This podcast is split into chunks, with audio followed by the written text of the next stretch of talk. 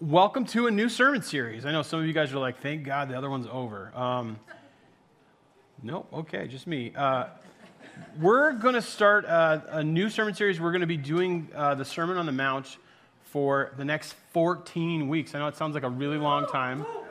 You guys are, ex- wow, all right. Some of you is like, I don't even know what the Sermon on the Mount is, bro. What are you talking about?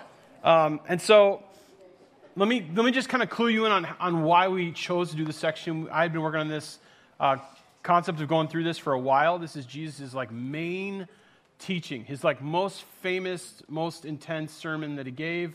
Uh, it's called Sermon on the Mount because in the beginning of the sermon, he climbs up onto a mountainside and starts to preach so people can hear him. It's almost like a natural amphitheater, right? Um, you also could have done Sermon on the Pond if you wanted to. There's another section where he kind of puts out into the pond and starts teaching, sure.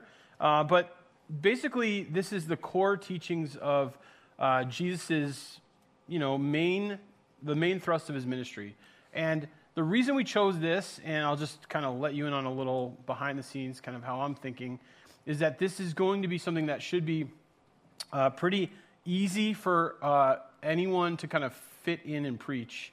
And we're in a little bit of a flux because I'm actually in the process of trying to find uh, a scheduled date to get some heart surgery. So I'm going to be gone for six, seven, eight weeks at some point here in the next two months.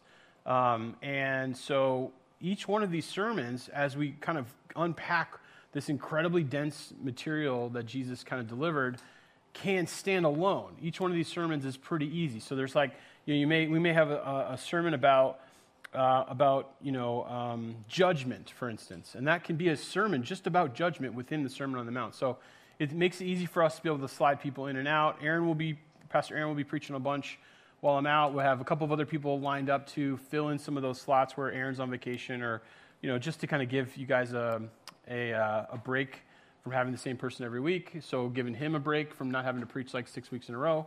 Um, and so we're going to basically piece it together, but each sermon is almost like a topical sermon within the, the whole, okay?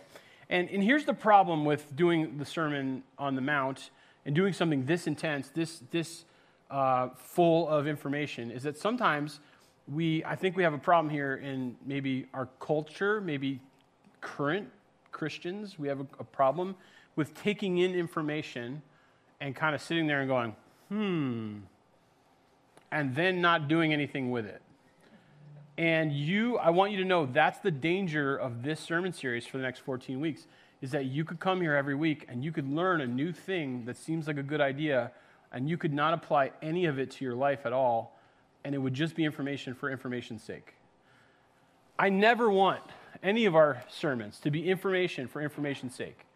Okay, there are times when I teach and times when I preach, and times when I beg and plead with you, and times when I, you know, uh, do a little bit more of a, a fire and brimstone, a, a, little bit more of a, of a, I'm your buddy, kind of put my arm around you. They're like I'm trying to take different, uh, you know, ways of preaching and ways of thinking to bring you messages on Sunday, so that it will lead to transformation, not so that you will just learn new stuff, more stuff like I do want us to continue to learn, and we, we talk about Scripture within context. We work through passages. It's important to us to do that, right? Because we want to make sure that we're honoring the Bible and we're, we're looking at all of it and understanding it in its context. But also, it's for transformation. It's for us to be changed by. And the danger could be during these next 14 weeks that we could just learn a bunch of really nice things that, again, we could sew on pillows or put up on the wall or put on a t shirt, and they would be right and they would be good things for us to learn. But if we don't apply them, then Jesus' teaching doesn't really change anything. I think there are a lot of people out there who aren't Christians who have a lot of respect for the, the, the main teaching of Jesus. People out there who think, I'm not a believer in God. I don't even, I mean, I think I kind of have a, a decent opinion on who Jesus is, but like to be perfectly honest with you, I like some of his teachings, but I'm not so sure that I want to be a Christian. I mean, the Sermon on the Mount has been quoted by like famous people, non Christian people, for like eternity. Like presidents have quoted this, and famous people have used it. And I mean, we get some of our most core teachings on how to like be decent, rational humans, right? from this, this section of teaching, and yet it doesn't always mean that someone has a relationship with God. If we get to a place where we're just learning stuff and we're not applying it and not being transformed by it, that's a danger, okay? And so today, I just want to give you an intro on what we're actually talking about here. And to do that, the, the Sermon on the Mount really starts a couple chapters later, but I want to I want to start in Matthew chapter 4. And I want to talk about the very beginning of Jesus' ministry. So, Jesus, as he kind of launches his, his ministry, uh, you know, he goes out to the wilderness and he is tempted by the enemy. He comes back from the wilderness, and it says he comes back full of power, right? He comes back full of power, and he begins to preach. He starts with a simple message, and this is what it is Matthew chapter 4, verse 17. So we're going to pick it up right here. He says, From that time on, so when Jesus came back from the wilderness and he came back in power and he announced his ministry, he basically walked into um, the synagogue and he read from Isaiah and he read um, a prophecy about himself and he basically dropped the mic and then began to preach, right? And so this is what it, Matthew chapter 4, verse 17 it says, From that time on, Jesus began to preach, Repent, for the kingdom of heaven has come near. So that's his basic, very simple way of beginning his ministry, just to repent, for the kingdom of heaven has come near. Now, it says, verse 18, as Jesus was walking beside the Sea of Galilee, he saw two brothers, Simon, called Peter, and his brother Andrew. So here's Peter and Andrew, or Simon at this point, and Andrew, who are two fishermen living by the Sea of Galilee. That puts Jesus in this section of northern uh, Israel, kind of this area that's kind of out of the way, not really important, not really a big deal.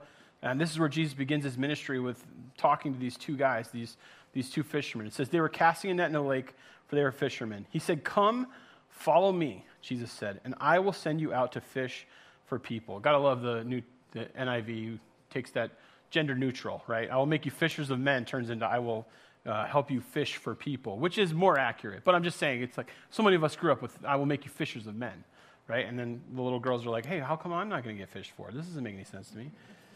So he says, Repent, for the kingdom of heaven has come near, and come follow me, and I will send you out to fish for people. And then these two guys have a decision to make.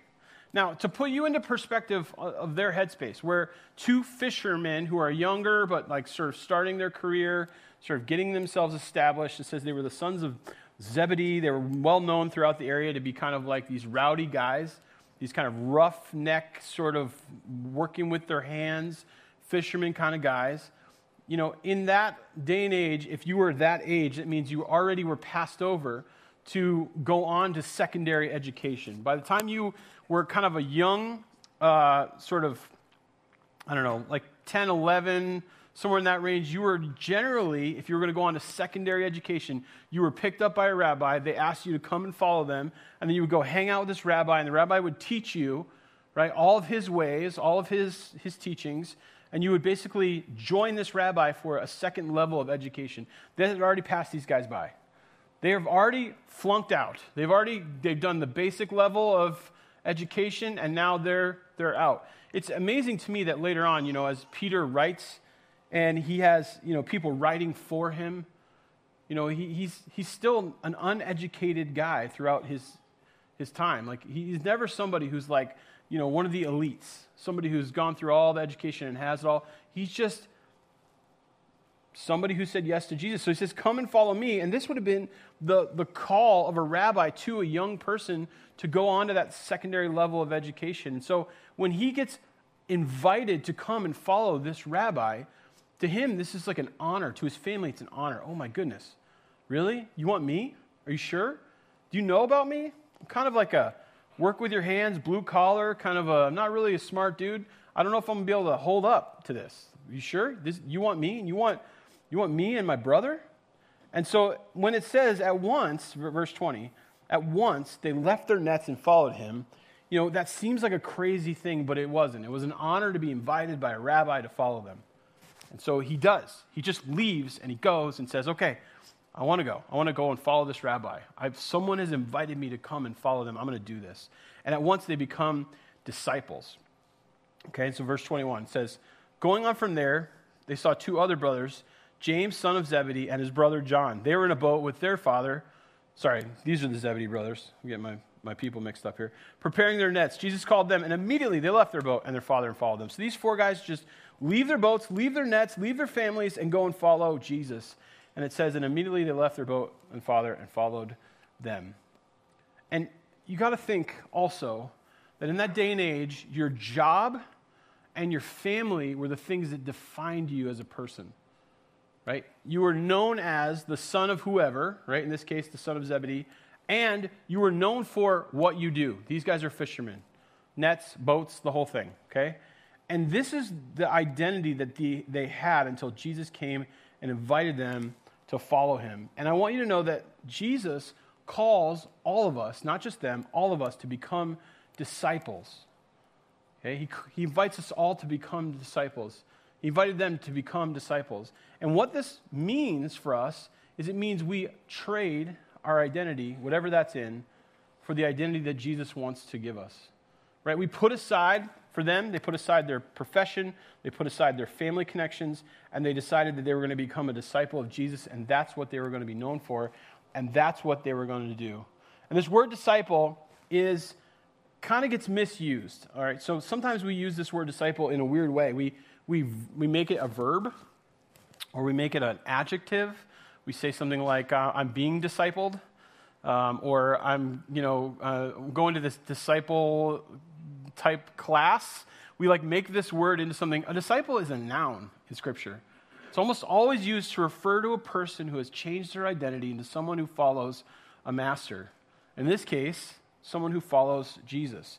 And that's the same thing that's offered to us that this is connected to our identity and a chance to follow and become disciples of Jesus.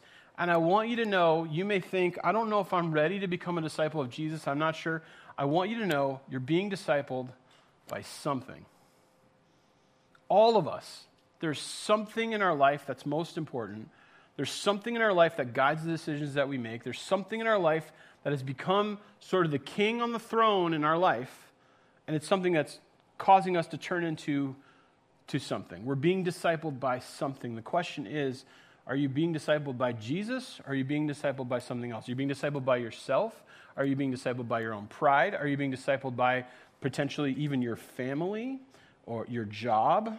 Your, where are you finding your worth? Who, how are you defining yourself? These are the things that will, you know, kind of become the thing that's discipling you. And Jesus says, I want you to trade that in and I want you to follow me. I'm worried that what will happen as we go, kind of go through this really intense teaching that challenges us every week is that we'll just kind of get fatigued on being challenged and we'll allow ourselves to learn things and not really apply them. Because disciples, the thing that, that defines a disciple is that they are teachable and humble in spirit, and they are desiring to grow and learn. They realize that Jesus is inviting them to become disciple, and they've put that as a main priority in their life, and they want to grow and move and be transformed in that relationship. And I'm worried that we might hear all of this and not apply any of the things that we're, we're learning.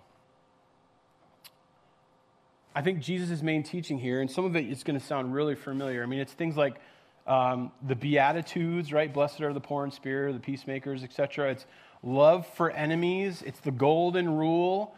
Uh, it's you have heard it said, but I would say it's uh, seek first the kingdom of God, and all these things will be added unto you. It's don't worry you know, your Father in heaven knows what you need. It's our Father who art in heaven and the prayer that Jesus puts on display. It's, it's judgment. It's all these intense, important topics that Jesus lays out. And I think sometimes we might just listen to those things and not necessarily uh, apply them. I think there are a lot of people who don't love Jesus, but they might love his teaching. James puts it like this, and this is the danger for us. This is not in your, uh, in your slides there. So this is James chapter 1, verse 22. I'll just read it to you. Don't merely listen to the word and so deceive yourselves. Do what it says. Anyone who listens to the word but does not do what it says is like someone who looks at his face in the mirror and then after looking at himself goes away and immediately forgets what he looks like. But whoever looks intently into the perfect law that gives freedom and continues in it, not forgetting what they have heard, but doing it, they will be blessed in what they do. James sees the same problem that we're fickle we know what to do. Sometimes we read it and we learn it, and then we don't actually do anything with it. The mark of a disciple is learning, and it's not just theory, it's practical, it's pragmatic. You know, I, was, uh, I went to um, I went to a few different colleges. I went to University of Connecticut for a couple years, and at first I thought I was going to join the business program. And so I did two years at, at UConn, and uh, my junior year I had to basically choose which school I would go into. It was uni- university format. So I applied to the, the business side of things and got accepted into the School of Business for my junior year. And that meant my junior and senior year, I was going to actually be doing a lot of practical work I was going to be going into a business and doing an internship and becoming kind of a, um, you know, somebody who was an apprentice of someone who was doing business somewhere and kind of learn the ropes. And that's kind of the model that we have for, for learning, right? Uh, instead, it was like I felt like God called me out of doing something in the corporate world. At the time, I was actually working in the corporate world and doing. Uh, I went from insurance sales to IT. I was kind of working my way through this corporation, doing different kinds of jobs and kind of seeing what I liked. And at the time, I remember I came into work one day and I sat at my cubicle and there was a, I worked from like 5 p.m. to like 11 p.m. I did like the second shift, two and a half, one and a half, whatever you call that, that 5 to 11 shift. And I look across the, the cubicle and there's a guy sitting there and he's, he's pointed this way and I'm pointed this way and we're kind of like buds. And it's like 50, 60 year old guy who just looked like sweaty and, and like really sad and like depressed. I remember sitting down and thinking, is that what I want like my life to look like in like 30 years from now? Like if I just throw my life into this corporate like carousel and just find my way into a job that I like within this corporation, you know, whether it be sales or technology or, or whatever. I was kind of looking at all kinds of different things. Will I, be happy with what's going on here? You know, and, and so it was at that time when I started to really pray about it and started really think about it. And I remember at the time I was working with this little middle school youth ministry. It was like a couple kids that just wanted to get together and eat Taco Bell and hang out and play basketball. And so after church, I would basically just fill my car with middle schoolers I had a 1991 Acura Integra GS, GSR actually, if you're really into those cars. They're sweet. I wish I could have, find another one. Uh, they're, they're all gone by now. Um, and I would fill this car, and at first it was just two or three kids, and then it was 10 kids, and it was like 12 kids, and at some point it became like a, a clown car. We were just jamming kids in this vehicle. I had a hatchback, they were climbing in through the back. I had kids in the trunk. I mean, it was just bananas. And we would go to Taco Bell after church and we would just talk about Jesus after church. This was like the thing that was bringing me the most amount of life at that time. And I realized I actually really felt like God might be calling me to do ministry because the thing that was like most important to me was like investing in these people, these, these kids, these middle schoolers, which the church had kind of forgotten about and not cared about. But I, for whatever reason, just loved being around them and fielding their questions and talking to them about the stuff they were dealing with and going through. And it was like weird. I liked middle schoolers. I know that's weird. It's still weird to like middle schoolers. No offense to the middle schoolers in the room. Uh, I now have one living in my house. And I remember thinking, okay, maybe God's calling me into ministry. And so, what did that look like for me? Well, it meant that at that point I was a junior. I transferred schools. I, I started working in a church. I found a, a pastor to apprentice under to become a disciple of, to, to get around and say, okay, I like the way that you do ministry. Teach me everything I can learn here. I went to school and learned all the stuff that you would have to learn in school about being in ministry, but then also apprenticed under somebody who, like, you know, I respected and thought was a great pastor. And it wasn't a couple years later until I came out and started to do ministry. And I think sometimes as Christians, we need to identify are we in our freshman and sophomore year where we just have no basis for understanding Christianity yet? And we have to learn. We have to give ourselves some time to learn the Word of God and to learn what it means to look like a Christian and to learn to kind of work our way through the basics of what it means to be a believer. But some of us never make the transition to junior and senior year where we should be apprenticing and we should be out there doing things. We should be pragmatically putting our faith into action and working out in the world to make a difference for the kingdom of God. We have not made the transition from going from the baby Christian who needs to have kind of the, the, the information backfilled, right, to make sure that we're on the right page and we know what we're doing here, to actually putting into practice the stuff that we've learned. And, and I think sometimes we don't make that transition. We just stay baby Christians who go, hey, feed me, give me another sermon, teach me something. right? I'm going to listen to another podcast this week and learn another thing. And I'm going to read something online. I read an article from this magazine or this person, or I follow somebody on, you know, who I'm learning things from. It's like, no, at some point, your life, your disciple journey, your apprenticeship to Jesus needs to make a difference in the world around you. Are you following what I'm saying here? We, have, we, we stay babies, we stay baby Christians, and we don't take the jump to become apprentices of Jesus. That's what a disciple is. The most closely associated word that would be translated to disciple is apprentice, because disciple is much more than just learning, right? The word actually translates to like change. Uh, we'll get to this in a minute. This is part of it, but like to have your mind change or to have your your way changed. That's what repent means. We'll, we'll start there. But to have your disciple is like it's to become an apprentice. It's to say, I'm going to learn everything I can and put into practice the things that I learn and actually live this thing out in the real world. So many of us don't make that jump. And we're like wondering why nobody around us comes to faith. We're wondering why nobody around us responds to our to our invites to come with us to church. We're wondering why no one around us shares what's going on in their lives, why we don't pray with people, why we don't actually put anything into practice because we didn't go from being baby Christians to being apprentices. You're called to be disciple, to transfer your identity into Jesus, to follow him, and then to take that jump from just learning and backfilling all the stuff that you might need to know to becoming an apprentice and following Jesus. And in that day, an apprentice would follow the rabbi, and they would be so close that they had a phrase for this. They would say, You need to live in the dust of your rabbi. You need to live so close, right? Right on top of and with your rabbi, so you learn everything you possibly can to be able to put into practice. And so I want you to know Jesus is calling us all to become disciples, but then the discipleship begins with repentance. And repentance literally is this word that I don't think always makes it into our regular vernacular and our, in our regular culture. It's like this idea that we need to change something. And this concept that we first change our mind, right? That's the, the actual, like, exact definition of repentance is to have your mind changed, but it's more than that. And I want to show you here in Luke chapter 5, right? Here we go. I'm going to read this to you.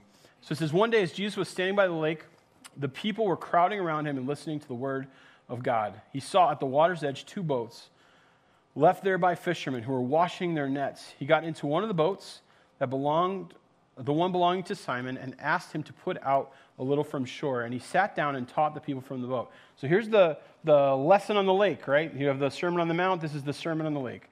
So when he finished speaking, he said to Simon, Put out into deep water and let down the nets for a catch. Simon answered, Master, we've worked hard all night and we haven't caught anything. But because you say so, I will let down the nets. This is a good apprentice moment. I don't actually believe that what you're asking me to do makes any sense. I think this is a teachable moment. I don't know what's going on. I'm just going to be obedient and go with what you tell me to do. Smart decision, Peter. So then, when they had done so, they caught such a large number of fish that their nets began to break. Like, this is the first miracle that these guys have seen, and they're overwhelmed by the power of Jesus. The master that they've chosen to follow, the rabbi that they've chosen to follow, is now showing himself to be something even greater than a regular rabbi. So they signaled their partners in the other boat to come and help them, and they came and filled both boats so, so full that they began to sink. When Simon Peter saw this, he fell at Jesus' knees and he said, and look what he says. He says, Go away from me, Lord, for I am a sinful man. A lot of people say this is like how they funded the beginning of their ministry two boatfuls of fish that now get turned into cash that they can spend on the way as they go out of town to, to communicate the gospel. And what's overwhelming here for this apprentice, for this disciple, is to realize how powerful Jesus is and how sinful he is. The beginning of being a disciple is this idea that we first have to find repentance or discipleship in this case, begins with repentance. Verse 9, I'm just going to finish this section. He says, For he and his companions were astonished at the catch of the day, the catch of fish that they had taken. And so James and John, sons of Zebedee, Simon's partners, Then Jesus said to Simon, Don't be afraid. From now on, you will fish for people. So they pulled their boats on shore, left everything, and followed him. Same exact concept that we just saw. Another story to help you understand it. But the first response of Peter is repentance. And that's where discipleship begins. It begins with repentance. And I want you to know this is not something our culture teaches us at all. Your culture teaches you that you're great, that you're enough, that you're wonderful that you're trying really hard, that you're good, that something inside of you, at the core of who you are, is good. Your culture tells you, hey, you need to go places where they celebrate you. You need to make sure that you only work with businesses who celebrate you. You go to churches that celebrate you. Like, that makes me want to throw up. We will never celebrate you at this church. We will only celebrate the one who went to a cross and died a death so that he could pay for our sins at this church. It will not be you that we celebrate. It will not be your lifestyle or your choices or your culture or your whatever. We won't celebrate you. It's not about you, it's about Jesus. We will celebrate Jesus. Now, will we celebrate what this church is able to accomplish through the people? Yes. We celebrate what we do together in the name of Jesus as we build the kingdom? Absolutely, we'll celebrate that. But the world tells you, hey, you should be celebrated. There's something special about you. You're a good person at your core. It's not true. It's not true. Discipleship begins with repentance. Repentance saying, I am sinful. At my core, I will be selfish. I will choose myself. At my core, I will not put others above myself. At my core, I will do things that I'm not proud of. The greatest among us will still struggle to do the right thing in every case. That's why we say around here that you know no perfect people are allowed at this church. Because there is no such thing.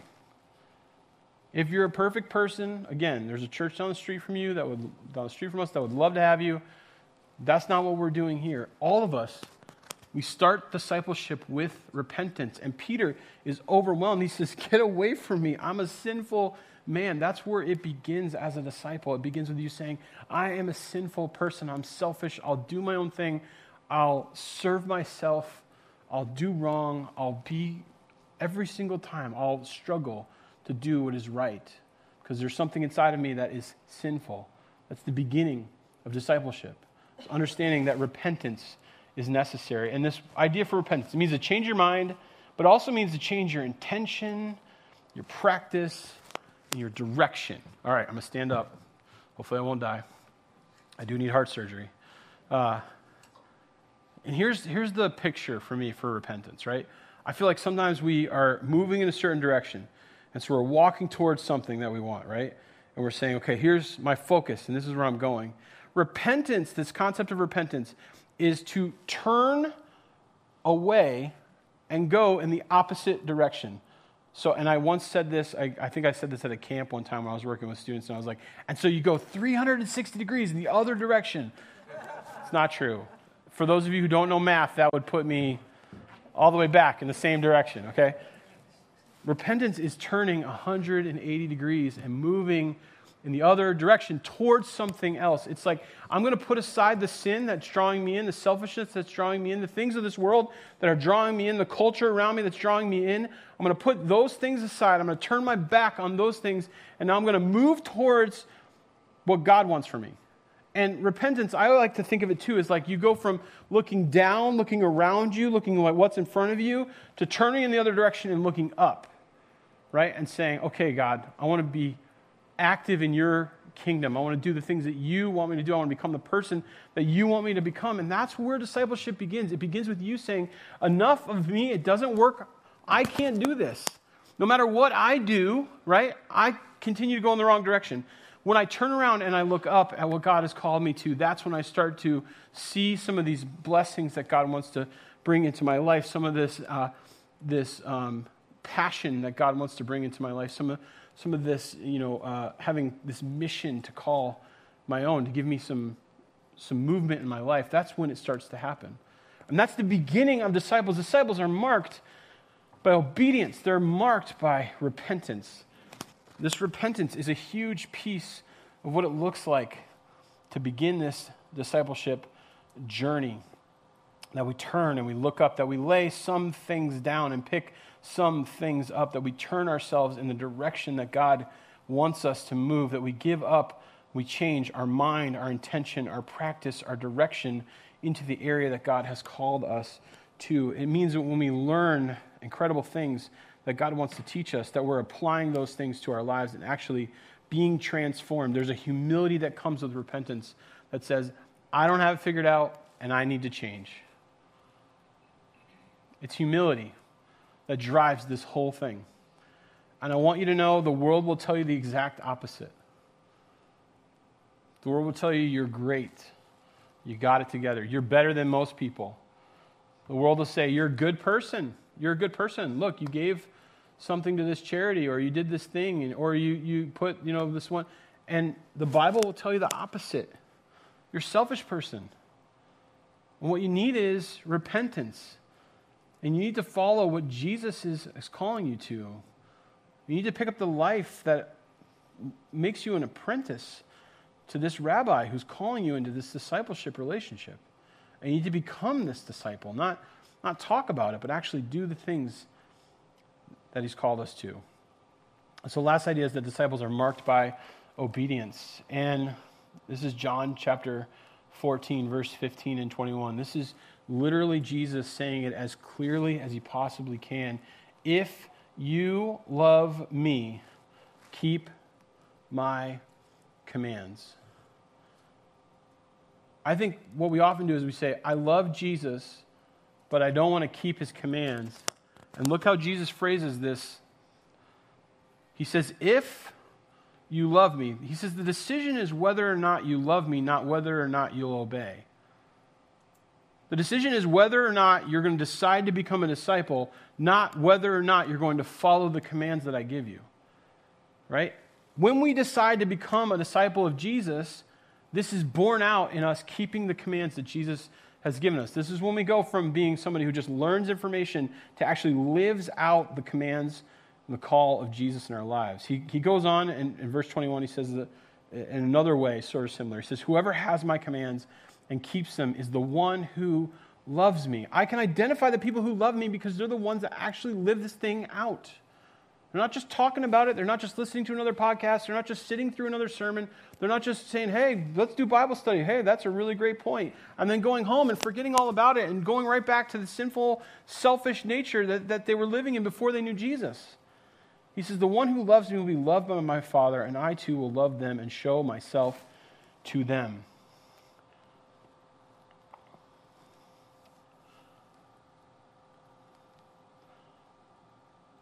That we are marked by obedience. That Jesus has called us, if we love him, to do the things that he's called us to do. You're going to learn a lot of applicable ideas through the next 14 weeks. The question is will you actually obey the things that Jesus laid out in his teaching? And I want you to know that the Sermon on the Mount is designed in a weird way to show you how necessary it is to have a God who saves you. How poorly we live up to the standard that God has for us. It's designed to bring us to places where we have to make decisions and decide that we have not got this figured out, that we are failing in multiple areas. In fact, it can be a little distressing. I've been reading through it a lot, kind of just kind of reading through. There's about three chapters in a row. I've just been reading through it and reading through it and reading through it. And if you actually like spend time on each one of the sections, you can actually feel kind of crappy. like legit. That's uh, kind of how I, everyone's like, man, I'm not doing this very well at all. I'm the pastor. What's going to happen here? How are people going to process this? I mean, it calls out sin after sin after sin after sin. It's like, yep, struggle there. Yep, struggle there. Yep, don't have that figured out. Yep. The point is not to discourage you. The point is to push you in the direction of understanding that you need Jesus. You can't do it on your own. It's not possible to do it on your own. You can't live up to the standard of Jesus in your own life. Jesus went through Galilee teaching this in all kinds of areas, proclaiming the good news of the kingdom, healing every disease and sickness among the people. And news about him spread all through Syria. And people brought to him all that were in various diseases, those suffering with severe pain, the demon possessed, those having seizures, those who were paralyzed, and he healed them. Large crowds from Galilee, the Decapolis, Jerusalem, Judea, the region across the sea followed him. Like Jesus can get a crowd pretty easily. And in this case, he did get a crowd. In fact, if you read through John, as he kind of uh, points this out, people began following Jesus for the free food. You know, we talk about food being our sixth value. It was a value to the people then. Jesus fed a couple thousand people multiple times, and it seems like his crowds grew and grew and grew. And then there was a day where Jesus looked around and he said, I basically, all of these people that are here are here for the free food. And then he gave a sermon that said, Hey, if you really want to follow me, you have to uh, eat my body and drink my blood. And then it says everybody abandoned him. So you must obey Jesus' words and go eat someone's body and drink his. No, I'm not, that's not what I'm saying. It's not easy. And crowds want to follow Jesus. But disciples understand that if I get close to Jesus and I apprentice under him and I put these into practice and I allow myself to be changed and I find repentance, that's when it begins to take shape. That's when I begin to be, become the disciple that God has called me to, to become. And so the last idea is that the kingdom is anywhere the king has dominion. And I want you to understand that there can be crowds that follow Jesus that don't believe his teachings or that don't want to actually do the things that he's called them to do. And there are real disciples who get close to Jesus and they want to want to spend time with him. But I, I think our problem today in our culture is that we have two different types of people.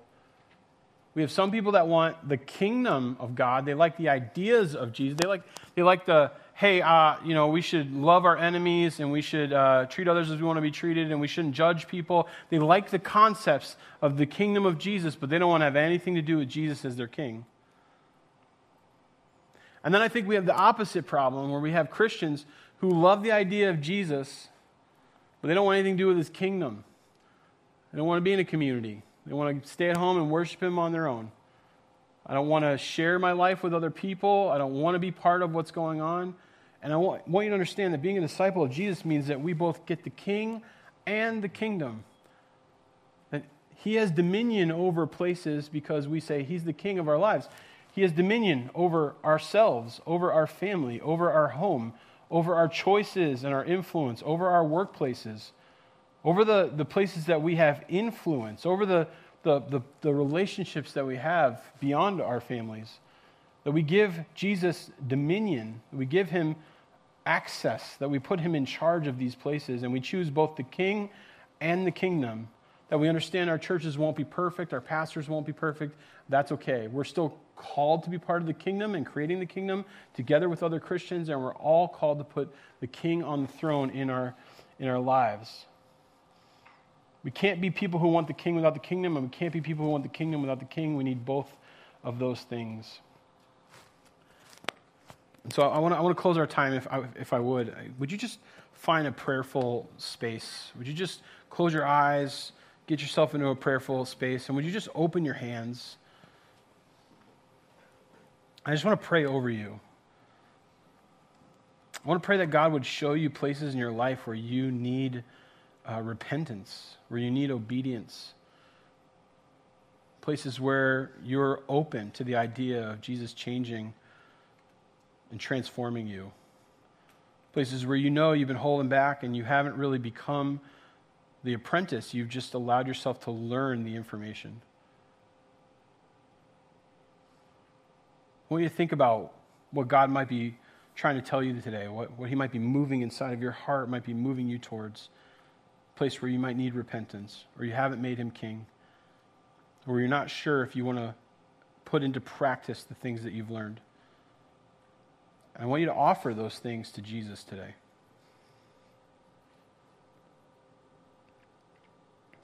It's possible you may need to repent of sin that you won't let go of or that you've become too connected to, or you've begun to rely on too much.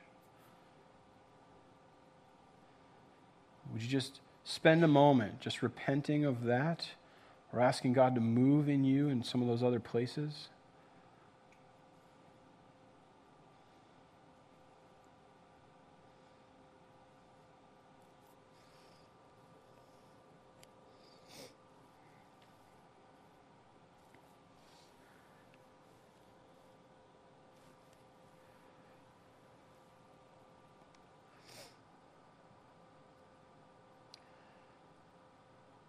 God, I pray that we would take our, our sin seriously and we would find repentance, a change of direction, intention, and heart. God, in places where we haven't put into practice the things that we know are, are right there in front of us, that we've learned, but we haven't actually become the apprentice on, God, would you show us what that looks like in our lives to put those things into practice? God, would you continue, even as we go through this sermon series, to take more of these places and to transform us in these places? Would you challenge us in every area of our lives that we continue to hold on to, or continue to rely on, or continue to define ourselves with, where we should be relying on you or defining ourselves by our relationship with you? God, would you point those things out? Would they become glaring right in front of us, right in our face until we deal with them? I pray, God, that as each one of us starts to allow ourselves to be transformed and to be changed and to be challenged, God, that you would do even greater works in this church. That you would continue to reach other people, that you would continue to bring people in, that you would give us opportunities to love our community, and to change the world around us, to build the kingdom that you are the king of. God, help us to be serious about our sin, serious about our identities, serious about these things that you've called us to look at and pay attention to. Would you help us to be brave to challenge those things? In Jesus' name, amen. I, I have one more thing for you guys. So, great. Maybe God showed you something. Maybe He pointed something out to you. Your challenge, your homework for this week is to share that thing with another person. That's it. You could do it in your small group, your spouse, a friend. Share a place where you feel challenged in your identity or in, in a place of sin or a place where you need to change with another person as we prepare for beginning the sermon series where we get into the teaching next week and we'll be doing the Beatitudes. So get ready for that. That's going to be fun.